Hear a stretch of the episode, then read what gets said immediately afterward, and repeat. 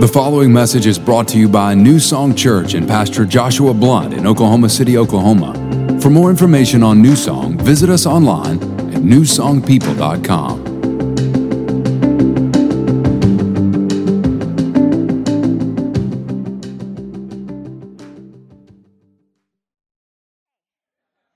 I have been waiting six months to share this message, so David is right.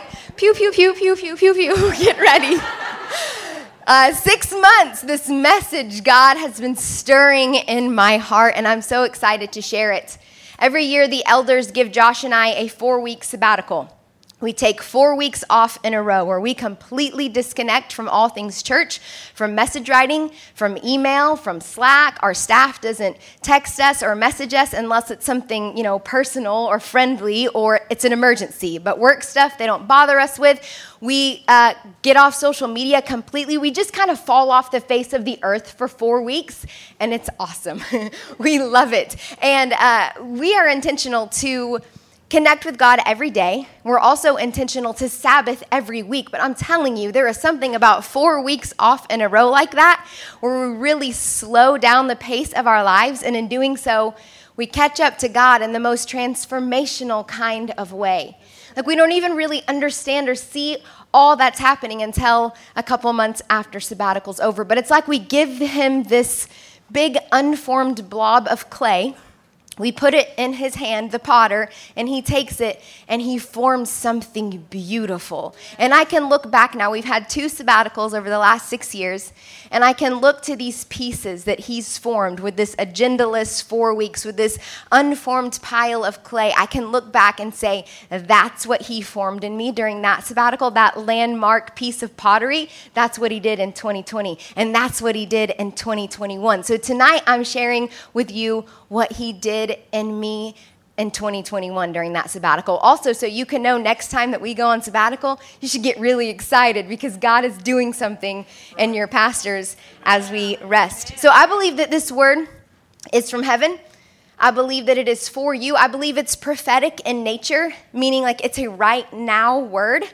I believe that God is calling us deeper tonight, which is not a surprise because God is always calling us deeper because we tend to sip where we could drink deeply, and we tend to drink deeply where we could wade in, and we tend to wade in where we could dive in, where we can plunge in and swim. Tonight, God is calling you to plunge in and to swim in the deep end. He's got some things in the deep end for you tonight. Are you ready? Are you ready? Let's pray. Lord, I thank you for this night. We are expectant, God. We want to hear from you. We want to meet with you, God. We want to leave here differently than we came in. I pray that this would be a word that marks people's lives forever, that tonight is the start of something amazing, something transformational that you want to do in our lives. We say, We are here for this. We give you our full attention. We set aside any distractions. We turn off all notifications. We focus in on you, giving you our full attention and devotion because you are, oh, so worthy of it, Lord. You are worthy of our attention tonight. We're here for you. We ask you to speak to us in Jesus' name. Amen. Amen. Okay, so shortly after sabbatical, Josh and I went on a calendar date. Not the most romantic kind of date, but a crucial date. We get together with our planners and we sync everything up. We add in the who we want to become stuff. If you don't know what I'm talking about, Pastor Josh has a great message on that. We add in the who we want to become stuff, and then we add in the stuff we got to get done. And uh, this particular night, I don't know why we were very ambitious, but we decided to go all the way to the end of 2021. We were tired. We probably shouldn't have. We were kind of getting on each other's nerves at that point. But 2022 was right there. Like you just turned the page and it was right there. And so I begin to ask the question where do you think that God is leading his church in 2022? Because not our church, you know, it's his church. So, where do you think God's leading the church in 2022? So, we started to talk. What do you think God is calling us to rally his people around? And that night, in the parking lot of Target over by Quail Springs, God began to pour out. We begin to pour out everything that he had formed during sabbatical, begin to pour out the vision for where he was taking our church in this new year.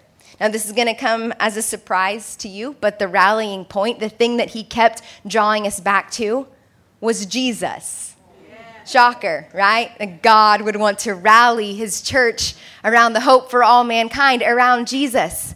And maybe you're thinking, well, aren't we already rallied around Jesus? Like, this is a Jesus over everything church, Jesus at the center of it all. Jesus is the guest of honor here. Like, we hang our hats on the fact that Jesus is not just our Savior, but He's also our Lord. So, so what does this mean for us? Well, one of the things that we kept talking about is why does it seem like so many Christians, so many churchgoers, people who say they love Jesus and attend Jesus loving churches, why does it seem that their lives aren't all that different from the world around us?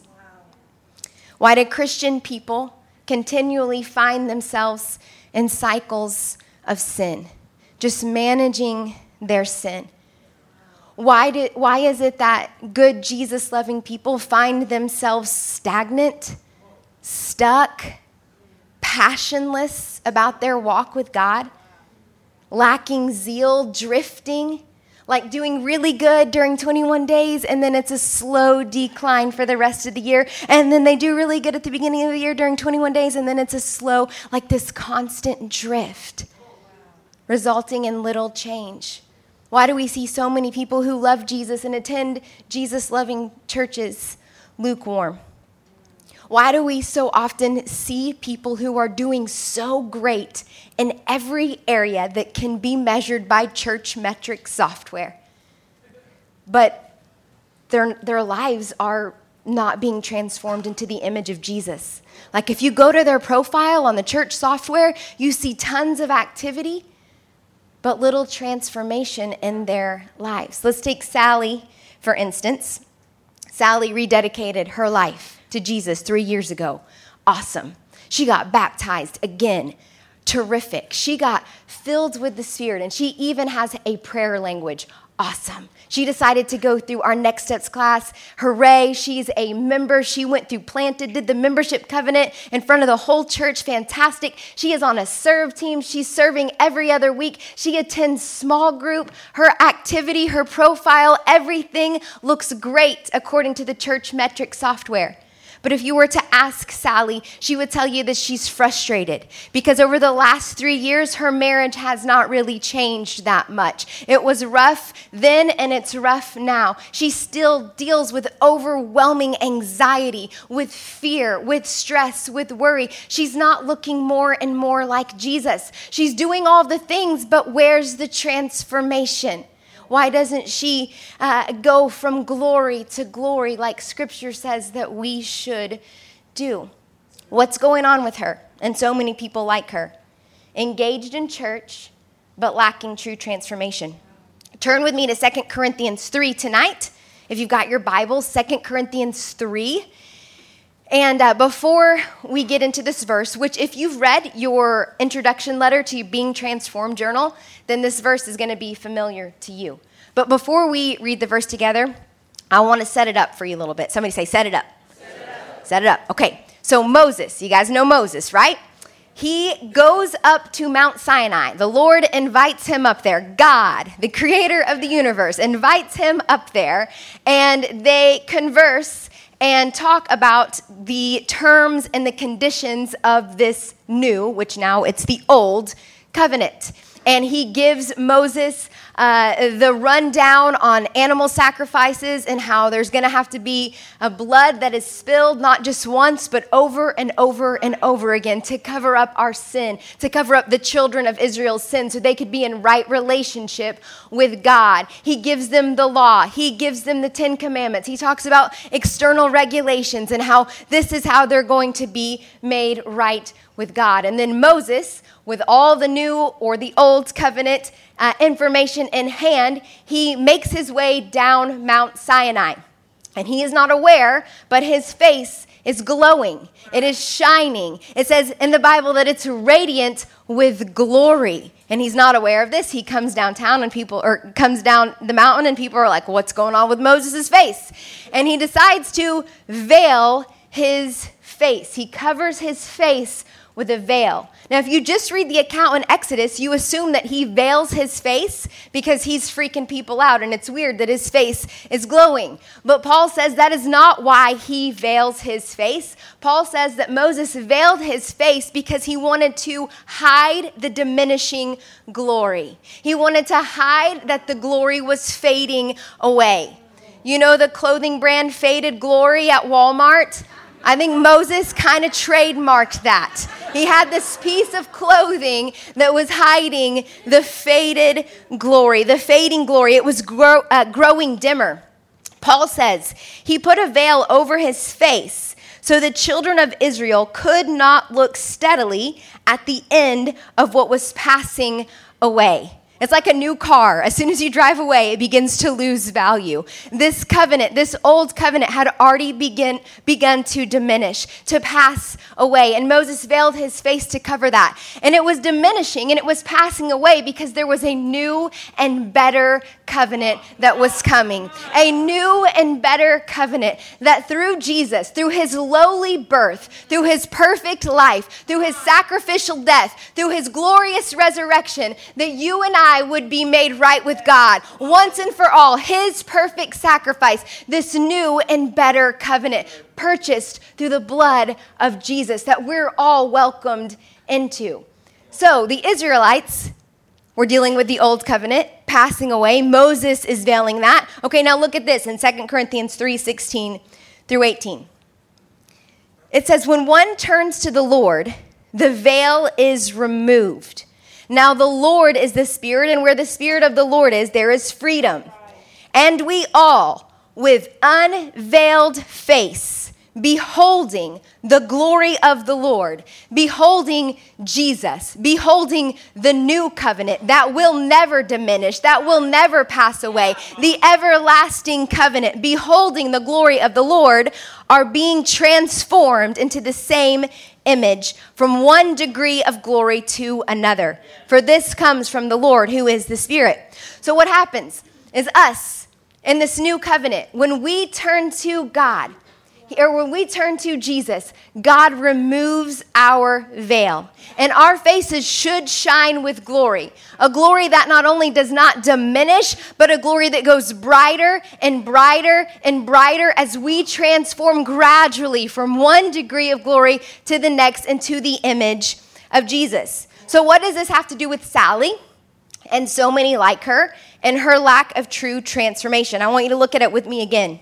It says, And we all, with unveiled face, beholding, that's the key, beholding the glory of the Lord, are being transformed into the image of Jesus. So get this Moses veiled his face so the children of Israel could not look steadily at what was passing away.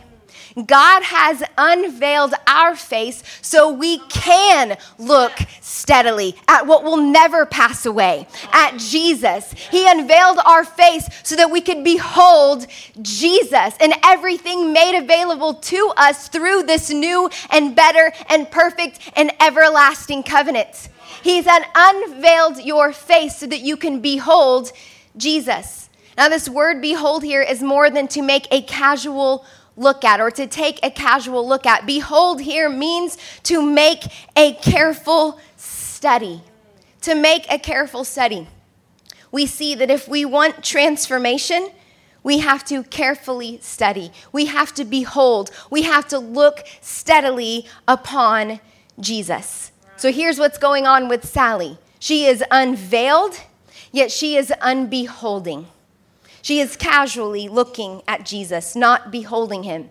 She is not making a careful study of Jesus. So, what happens is she stays stuck in her cocoon instead of metamorphosizing, instead of being transformed into the image of Jesus. She doesn't look all that different than she did three years ago, even though she's doing all this activity because she's not beholding the glory of the Lord. She's not looking steadily, she's not making a careful study of Jesus.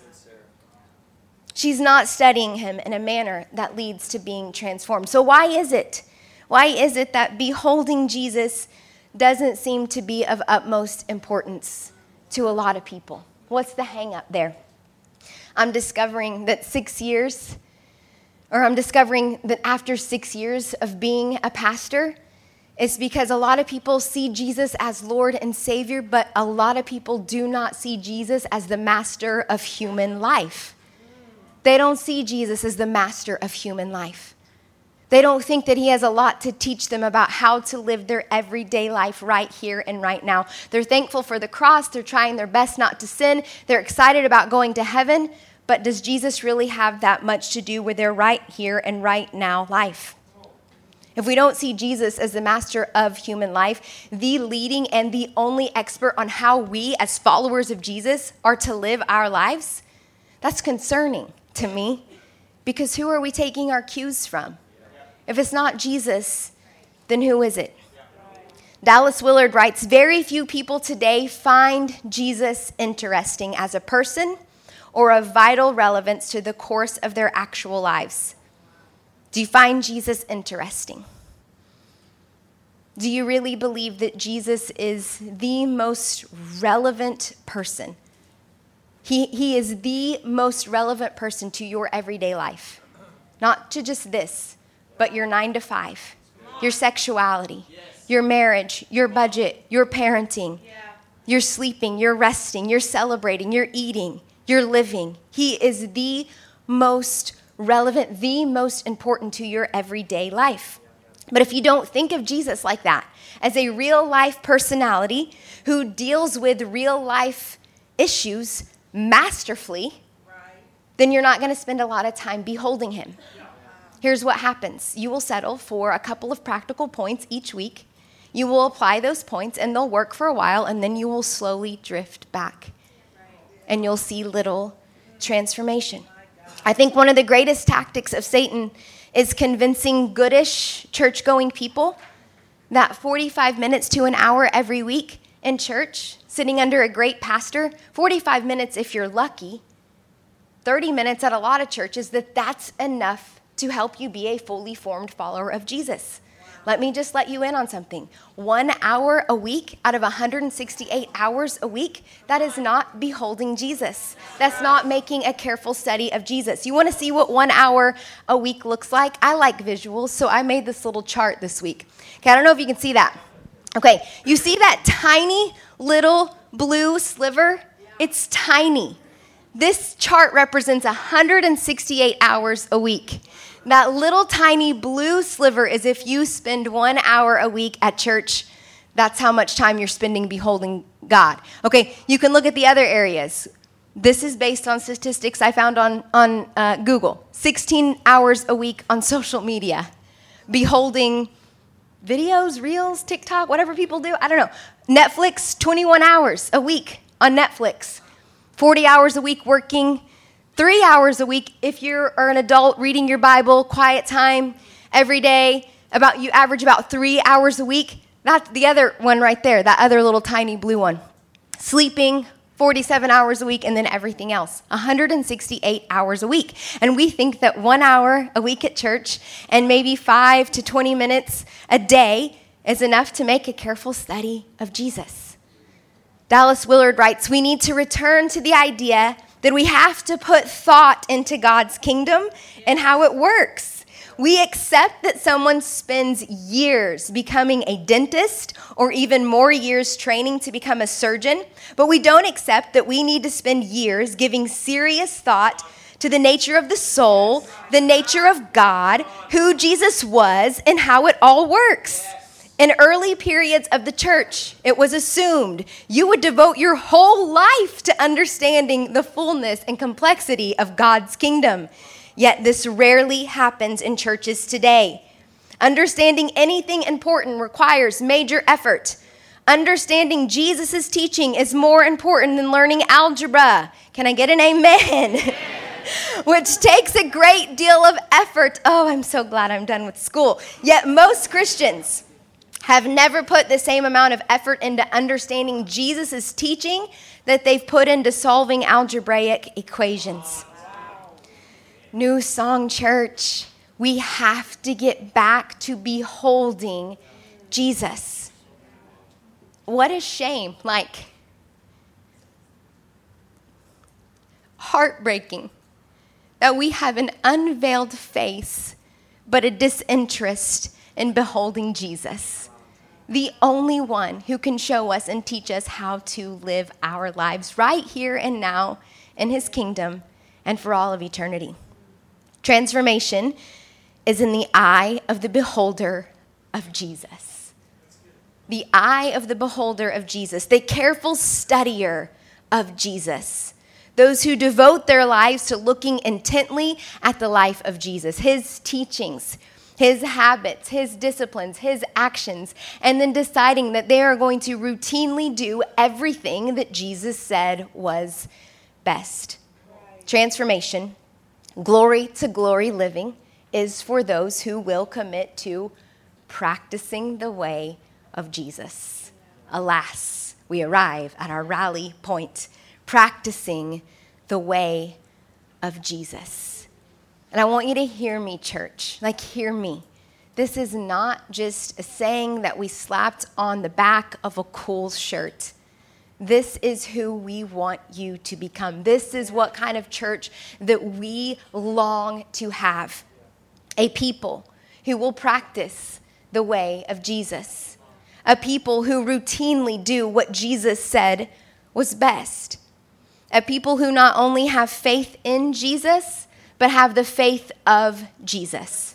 I don't just believe in Jesus, but I actually believe what Jesus believed. I believe what Jesus believed. That's where we're going. A people who behold Jesus and learn how to live their life as He would live it if He were them. A people who are being transformed into the image of Jesus. A people who will not sip when there is a pool to plunge into. Jesus closes his most famous sermon, the Sermon on the Mount, which is a concise guide to life in the kingdom. He closes it with this. You may recognize this. We just sang our hearts out to this. It says, Therefore, everyone who hears these words of mine and puts them into practice is like a wise man who built his house on the rock. The rains came, the streams rose, the winds blew and beat against the house, yet it did not fall because, because it had its foundation on the rock. Yeah. You can sing it all day. You can sing it all day, but this is only for people who hear his words and put them into practice. Not everyone who hears these words and can quote them not everyone who hears these words and agrees with them. Not everyone who hears these words and can use them to answer a question at small group correctly. Not everyone who hears these words and can write an Instagram post about it or write a whole book about it. Those who hear my words and put them into practice are like a wise man who builds his house on the rock. Everyone who beholds the life of Jesus in Scripture, his teaching, his life, and regularly puts it into practice. Everything that he said and everything that he modeled will have an unshakable foundation. When the rain falls, not if when it falls and when the waters rise and when when the wind beats and blows against your life if you are a person committed to practicing the way of Jesus your life will not fall. So tonight I want to give you an outline for how to practice the way of Jesus practicing the way of Jesus. Now this is not something that you just try out for like 21 days this is not something that you do for a couple weeks. This isn't even something you do for a couple of years. Uh, this is a lifelong commitment.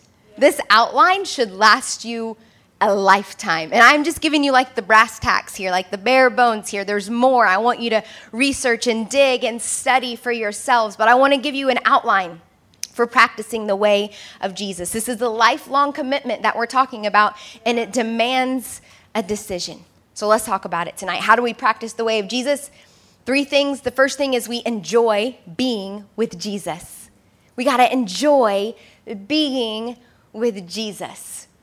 King David writes in Psalm 27 4, the one thing I ask of the Lord, the thing I seek most is to live in the house of the Lord all the days of my life, delighting, enjoying the Lord's perfections, and meditating in his temple.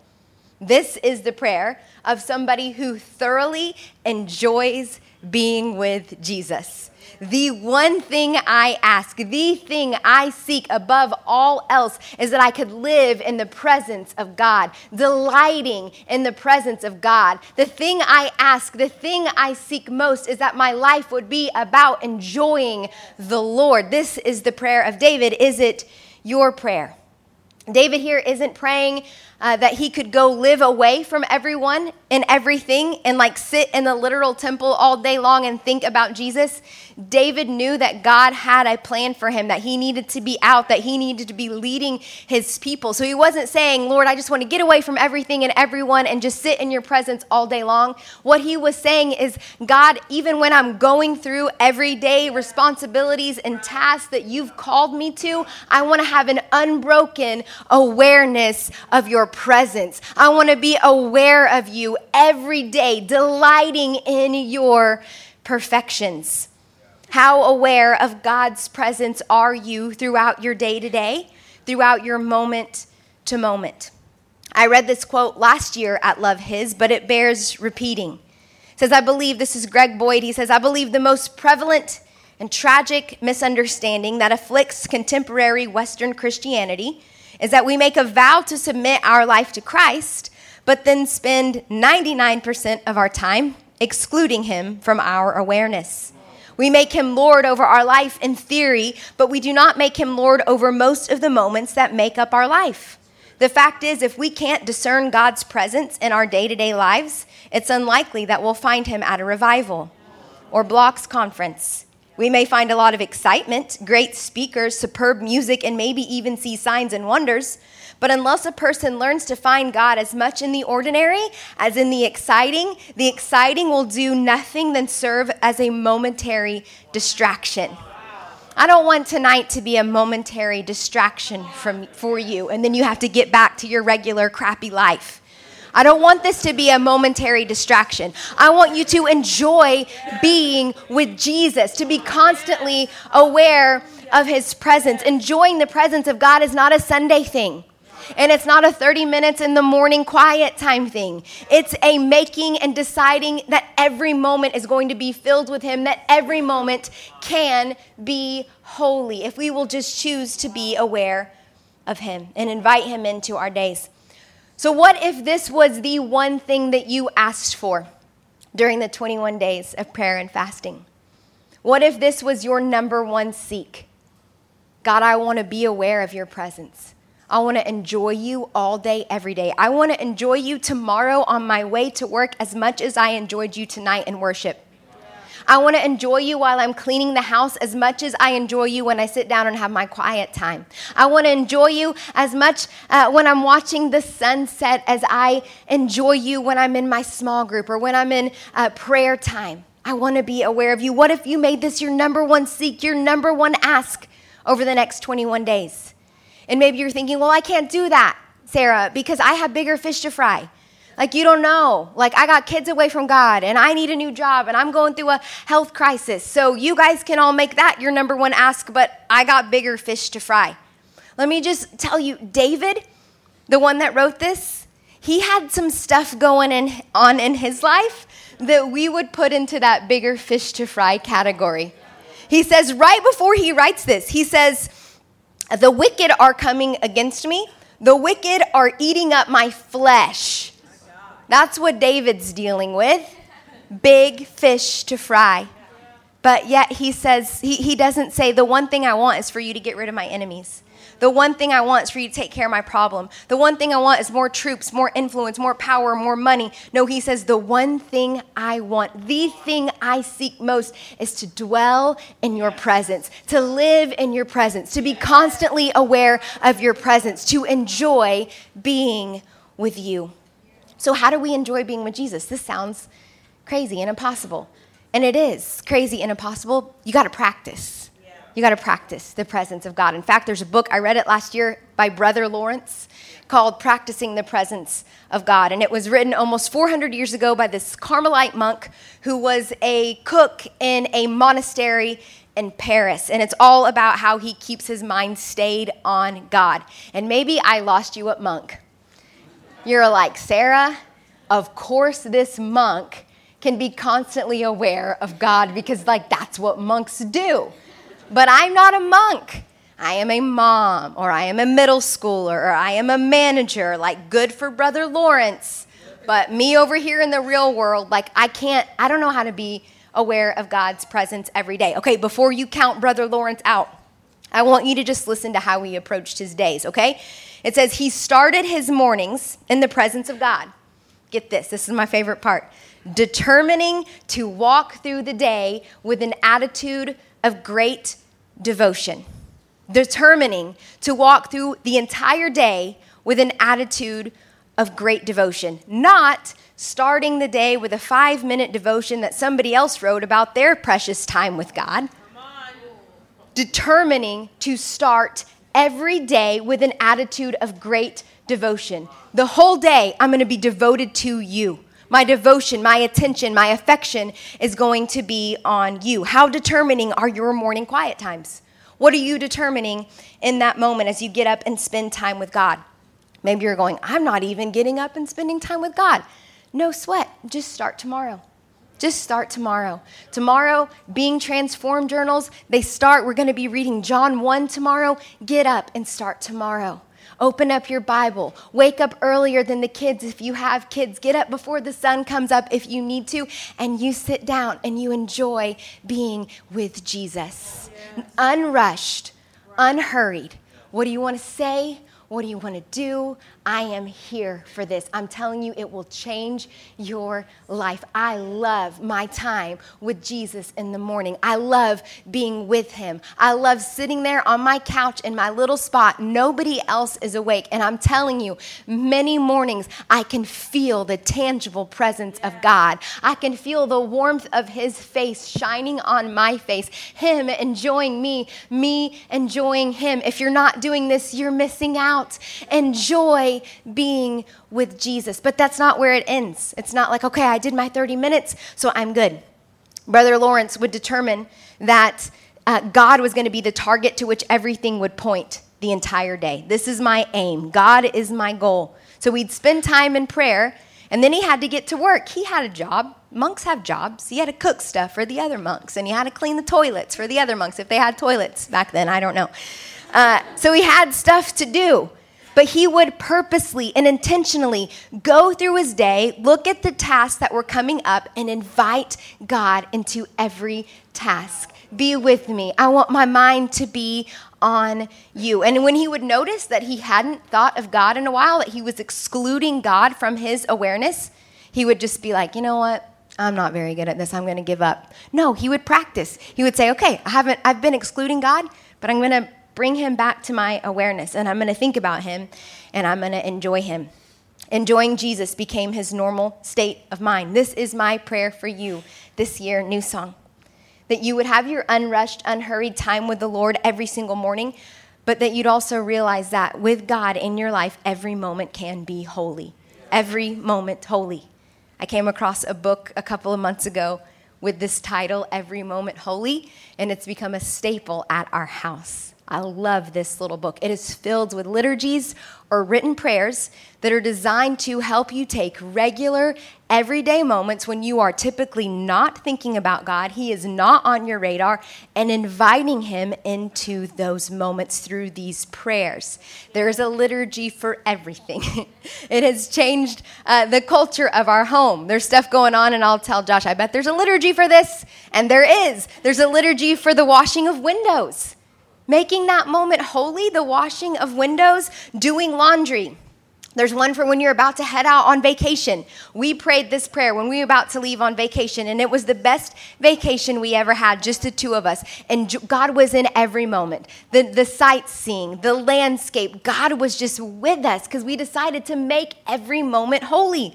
There's one for gardening, for birthdays, for bonfires, for the morning of a yard sale, for decorating the Christmas tree, for feasting with friends. Here's a good one the unexpected sighting of wildlife. I love it. That's one of my favorite things. Like if there's a deer in the neighborhood, I'm like, ah, I get so excited. But invite God into that moment and celebrate. Let enjoy being with Jesus. We love this book So many moments through our day where normally like God's not on our radar, this moment has make has helped us to make every moment holy. I want to read you just a, a, a short one.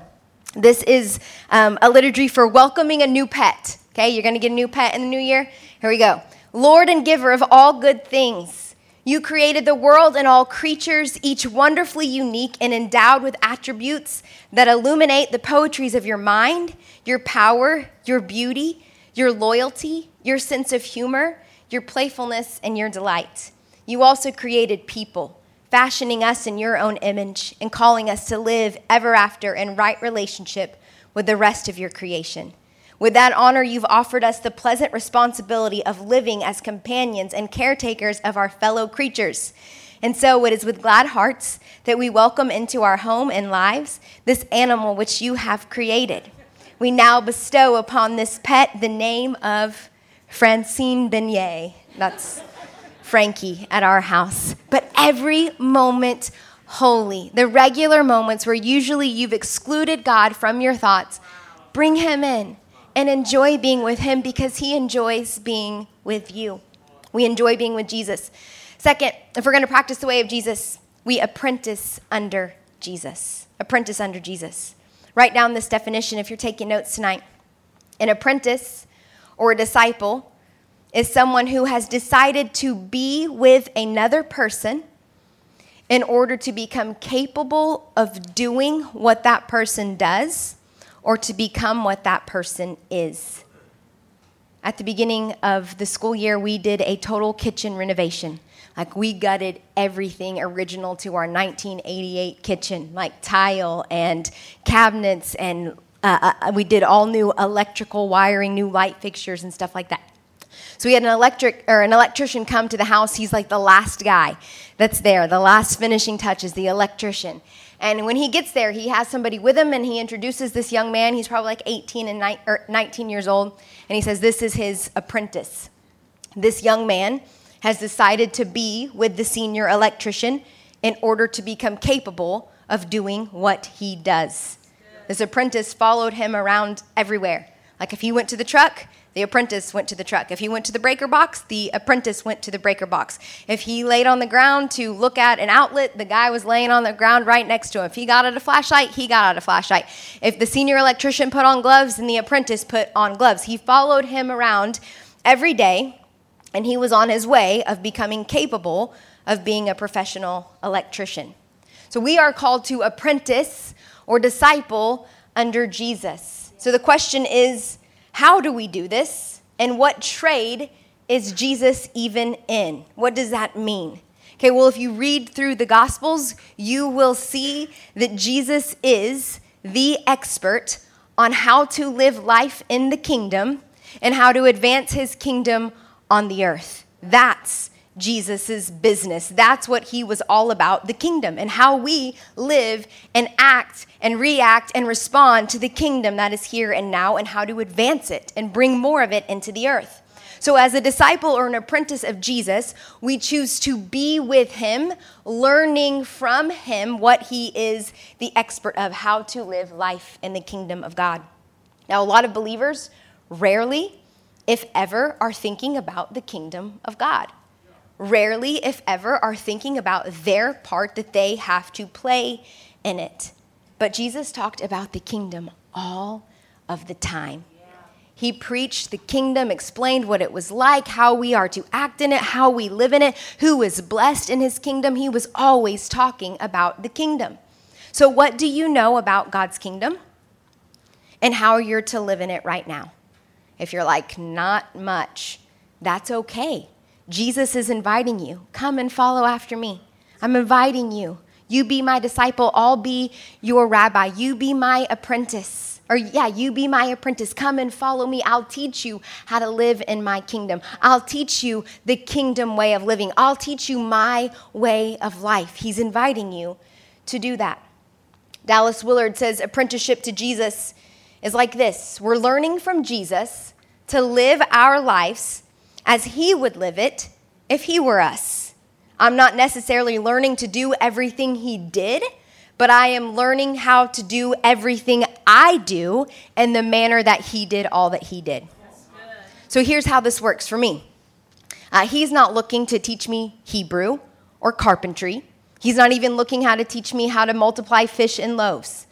He's looking to teach me a 36 year old white woman living in America, post enlightenment, post pandemic, with a church, with three children, married to my husband, co pastoring a church. He's teaching me how to do everything that he's called me to do in the same manner that he did everything that he did. Right. If you're an electrician by trade, you're asking questions like this How would Jesus treat this customer? How would Jesus interact with his boss? How would Jesus treat his employees? How would Jesus do his job if he were me? How would Jesus respond to a bad Google review? An apprentice of Jesus is always thinking this How do I lead my life like Jesus would lead my life if he were me? How would Jesus social media? Well, we don't know because social media didn't exist back then, but you can look at his character and his nature and how he interacted, and you can piece it together. How would Jesus social media? How would Jesus eat? How would Jesus parent? How would Jesus budget? Here's the bottom line How would Jesus live the life I have been given through the time, the place, the family, and the neighbors and talents and opportunities that are uniquely mine? I'm convinced, I really am, that if every self proclaimed Christian decided that being an apprentice of Jesus is a non negotiable, like I will learn how to live my life and lead my life as He would lead it if He were me, that we would turn the world upside down right. or right side up, however you want to look at it. Imagine if every Christian would commit to behold Jesus, to make a careful study of Him, to look steadily upon Him I know it's hard to imagine the world, but just imagine your own home. What a difference this would make in your home if you, as mom and dad, as husband and wife, were both committed to routinely doing everything that Jesus said and modeled would, was best. What would arguments in your home look like? What would screen time, dinner time, calendars, budgets, what would it all look like if everyone in your home were committed to live their life how Jesus said to live our life? Imagine if people believed, actually believed, that being apprentice under Jesus is the smartest thing that we could ever do to take care of ourselves physically, spiritually, emotionally. It's the smartest thing that we could do to take care of ourselves. What if we believed that his yoke is actually easy? That his yoke is light? Costly? Yeah. It's going to cost you some things. You're going to have to lay some things down, but 100% worth it. So, how do we do this? Obviously, we can't follow Jesus around every day, the physical Jesus, like the electrician and the apprentice at my house. But there's three things that we can start doing. One, we can ask. We can ask Jesus every day to help us see him more fully as he really is. The, the key to the kingdom is asking, seeking, and knocking. This is how we access the kingdom. So, Jesus told us to ask. So, begin to ask. Reveal yourself to me, Jesus. Help me to see you in the pages of Scripture for who you really are so I can model my life after yours. Secondly, we live in His Word. John 8, 31 through 32. So Jesus said to the Jews who had believed in Him, If you abide or live or dwell, if you abide in my word, you are truly my disciples or my apprentices. You will know the truth, and the truth will set you free. So we ask Jesus to reveal himself to us, but then we have to live in his word. We have to abide in his word. We have to make his word our home. We have to fill our soul and our minds with the word of God. We have to seek to understand what it means. And then if we really want to get comfortable in it, we have to practice what we study, what we read, what we see. We have to practice the word of God. Let me give you a tip as you start your Being Transformed journal tomorrow. We're starting in John 1. Live in it. Live in the book of John over the next couple of days. Then we're going to go to Matthew. Then we're going to go to Mark. Then we're going to go to Luke. Live in the Word. Make your home in the Word. Yeah. And as you read, do this, okay? Studies show that to truly transform our character, we have to see Christ like character modeled. We have to see it. We can't just read it, we have to see it. So as you read through the book of John, You're going to have to use your imagination. Okay, for instance, as you're reading about Jesus and, and the storm, and when all the disciples are freaking out and Jesus is sleeping, and then they wake him up and he's still the calmest guy in the room. Whenever you read that, take a moment, stop, close your eyes, and see it. I want you to see it, absorb a picture of calm Jesus in your mind. You have to see behavior for it to transfer here, for it to transform you. So, this is beholding Jesus, not just reading the word. This is how we behold Jesus. Use your imagination, live in the word, take time to see it in your mind's eye, absorb the pictures of Jesus that you're reading about. And number three, you have to decide. If you want to become a lifelong apprentice under Jesus, you have to decide. So we ask, we live in the word, and then we decide. You don't drift into discipleship. You won't drift into being an apprentice. You will not drift to living in the word. It does not happen. You have to make a decision. And this is a decision that you should make and that you should tell somebody, I've made a decision. I'm not just a convert, I am an apprentice of Jesus. I'm a disciple of Jesus. I'm going to behold Jesus. I'm going to make a careful study of Jesus. You need to tell somebody about it. So, how do you know if you've done this? You should probably know. If you don't know, you probably haven't done it. but here's some questions you can ask Do I really intend to be a lifelong student of Jesus? Do I really intend to do and be all the high things that I say I believe in? Have I decided to do them? When did I decide it? I know when I decided it. Last November, actually, in my bathroom. I know when I decided it. How did I implement that decision? We got to enjoy being with Jesus. We need to apprentice under Jesus. And number three, we need to walk as Jesus walked. 1 John 2 6 says, Those who say they love God should live their lives as Jesus did. Amplified says, Whoever says he abides in him ought, as a personal debt, to walk and conduct himself in the same way in which he walked and conducted himself. And at this point, you may be thinking, This isn't for me. Like, I love Jesus, but I'm fine with like just getting by and I'll go to heaven. You guys can practice the way of Jesus. I've tried, or I think I've tried and I failed. Like, I can't do this. I don't know if this is possible for me to routinely do everything that Jesus said was best. Maybe you're thinking, I know me, and I know that I could never handle insults like Jesus handled insults. I'll never be able to act under pressure like Jesus acted under pressure. I'll never be able to ha- have the same attitude that Jesus had when he was inconvenienced when I'm inconvenienced. I'll never be able to forgive somebody who hurt me or abandoned me the way that Jesus forgave the disciples who all abandoned him I'll never be able to sleep through the storm, to be that calm person in the room. I'll never be able to lay hands on somebody and see Jesus heal them. I'll never be able to seek to be rewarded by God instead of by people. I just don't know if I can walk like Jesus walked. This seems too lofty a thing for me to attain. I don't know if Christ like character could ever be my first response to the world around me. Maybe you're thinking, I don't know me. Like, I have tried, Sarah. I've tried. But by the time I stopped to think WWJD, I have already acted and it wasn't Christ like. Here's my encouragement to you tonight stop trying and start training. Stop trying and start training. You could try to run a marathon tomorrow. You could get super motivated. It's the first Monday of the year. I'm going to run a marathon. I'm going to open my door and I'm going to bundle up and I'm going to run 26 miles. You could try, but if you haven't been training, you're going to give up or you're going to die trying. you'll give up or you'll die trying. A lot of Christians try to do what Jesus said was best, but because they don't train regularly, they give up or they die trying. And that's the hang up with the WWJD bracelet. We can know all day what Jesus would do. We can even desire to want to do what he did. But if we are not training like Jesus trained, then we can't do what he did.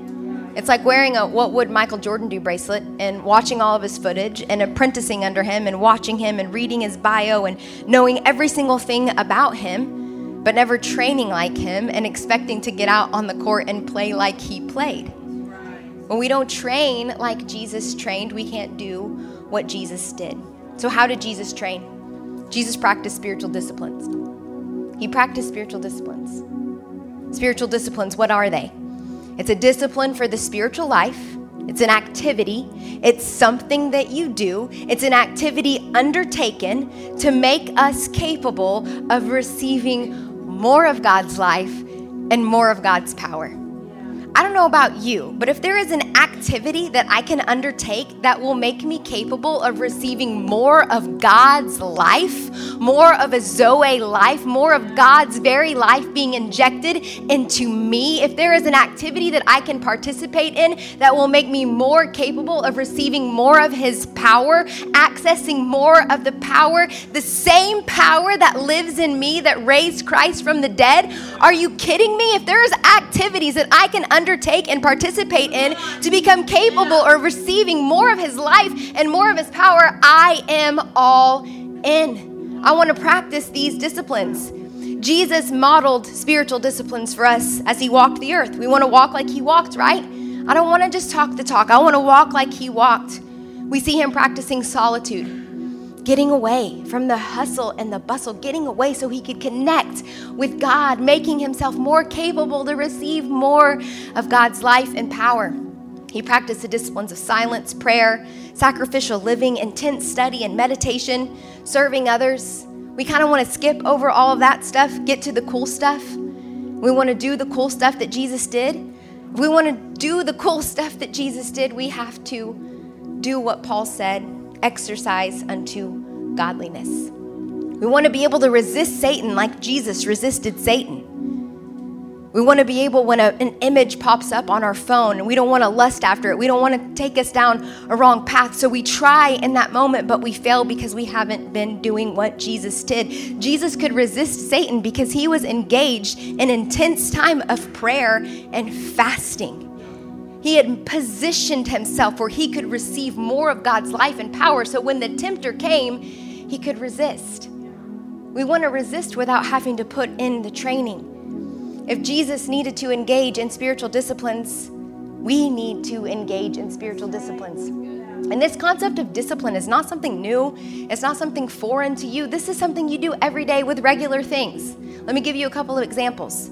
Every night, I practice a discipline of setting my alarm. Without setting my alarm, I cannot, in my own strength, wake up at 6 a.m. I can wake up, but I can't wake up at 6 a.m. So I have to set the alarm to help me do what I could not do, what I would not be capable of doing without that discipline. The same is true for exercise. I have to push play on the exercise video. Without the discipline of exercise, I will not have energy. I will be unhealthy. I will not be fit. I have to push play. Without it, on my own, I'm not going to stay energetic, healthy, or fit. Brushing your teeth is a discipline. Without that discipline, your teeth on their own are not going to stay healthy and plaque free and cavity free and all that stuff. So we may not be aware of it, but we are already experiencing disciplines every day. Natural disciplines. We perform acts, setting the alarm, pushing play on the workout video, brushing our teeth. We, we perform acts that result in further abilities that we would not otherwise have. We perform acts that result in activities that we otherwise would not have, or abilities that we would not otherwise have. The same is true for spiritual disciplines. As I decide to train, as I decide to undertake these activities that will make me capable of receiving more of God's life and power, I become able to actually bless those who curse me. I can do it because I've been training because I've made myself, I've positioned myself where I've got more of God's life, more of the Holy Spirit. I'm, I'm aware of the Spirit of God. The Spirit of the living God is in me, empowering me. I become able to pray without ceasing. I become able to be at peace when not giving, giving credit for the good deeds that I have done. I become able to master the evil that comes my way. I become able to resist temptation because I have been training. My disciplinary activities have inwardly poised me for more interaction with God with the Spirit of the living God. They've positioned me for more interaction with the kingdom of God. This is the potential that we tap into when we decide we're going to train like Jesus. There's lots of books out there in spiritual disciplines. I can't go through it all. We're going to do a series later in the year, but if you want now to understand spiritual disciplines, check out the New Song Students podcast. Pastor Jackson just did an amazing series on spiritual disciplines, so start there. We're going to practice the way of Jesus this year. Enjoy being with Jesus, apprentice under Jesus, and walk like Jesus walked. If you would stand to your feet. I know it's a lot, guys. I know it's a lot. And I'm okay with it being a lot. Because I think a big problem in the Big C church is that pastors and leaders don't want to admit that following Jesus is a lot. They want to make it as convenient as possible. Say the prayer, read a book, join the church, try not to sin too much, and you're golden. But that's not the message. Convenience is not the message that Jesus preached. The message that Jesus preached was all consuming. It was love the Lord your God with all of your heart, with all of your mind, with all of your intellect, with all of your strength, with all of your being. It was seek first the kingdom of God. This is the message of Jesus. I know it's a lot, but it's light. It's also light. Jesus said, My burden is light. It's so much lighter than the burden that the world offers you. It's so much easier than going at it without trying to do life any other way. Jesus said, My yoke is easy, my burden is light. It's a lot, but it's easier than what the world has to offer you. It's lighter than what the world has to offer you. I just want you to take this time as we close tonight. I'm going to invite our altar ministry team down. Thanks for listening to this week's message from New Song Church. If you have a prayer need or would like more information about New Song, you can email info at newsongpeople.com. If you would like to partner with New Song through giving, go to www.newsongpeople.com forward slash give. And if you want to stay connected to New Song, you can find us on Facebook, Instagram, and Twitter by searching for New Song People.